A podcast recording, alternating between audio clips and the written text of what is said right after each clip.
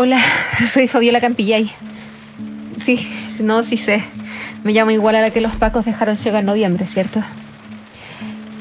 Le juro que desde que caché el caso estuve muy metida con su historia. La leía una y otra vez pensando en, no sé, ¿qué hubiera hecho yo si me hubiera pasado a mí o a mi hermano? Imagínense que van caminando, conversando de la vida y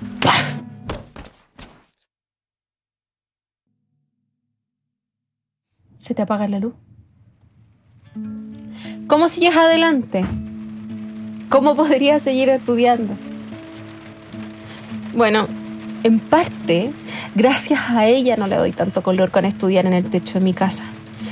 Aguantando la lluvia y este frío de maldito que se cuela por los huesos, me gusta pensar que tengo un poco de su fuerza. ¡Ah! ¡La porquería! Se conecta.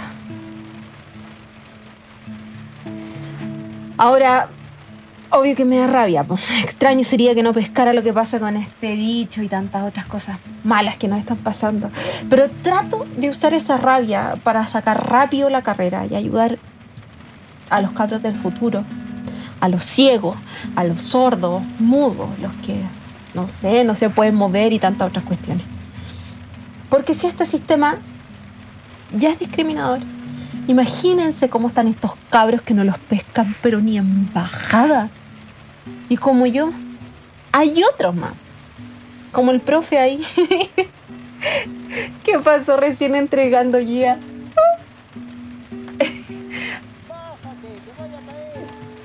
Ah. Ahora es todo un rockstar con su programa de radio. Pero caché que funcionó, po. Motivó a caleta de gente a hacer otras cosas.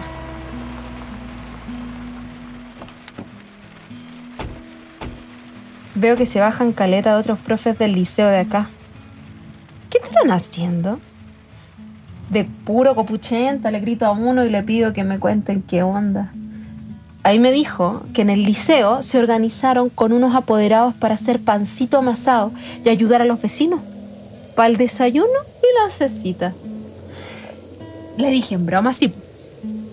Que se raje y de paleteado nomás me tiró un pan. Por suerte lo agarré y no me fui de hocico al suelo. Créanme que no la cuento dos veces.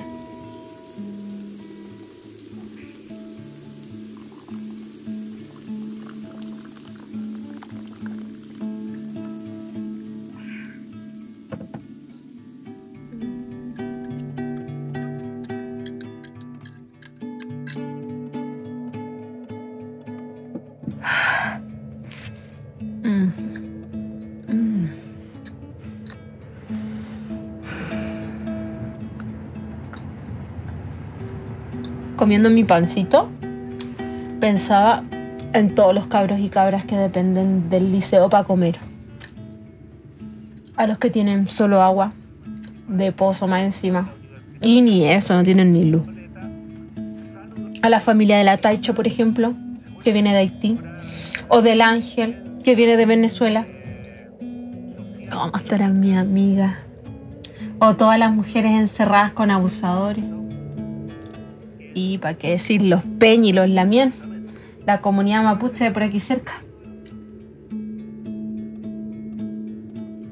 Por todos y por todas hay que seguir, aguantando, que cuando pase todo vamos a necesitar muchas manos para levantar casi todo de nuevo.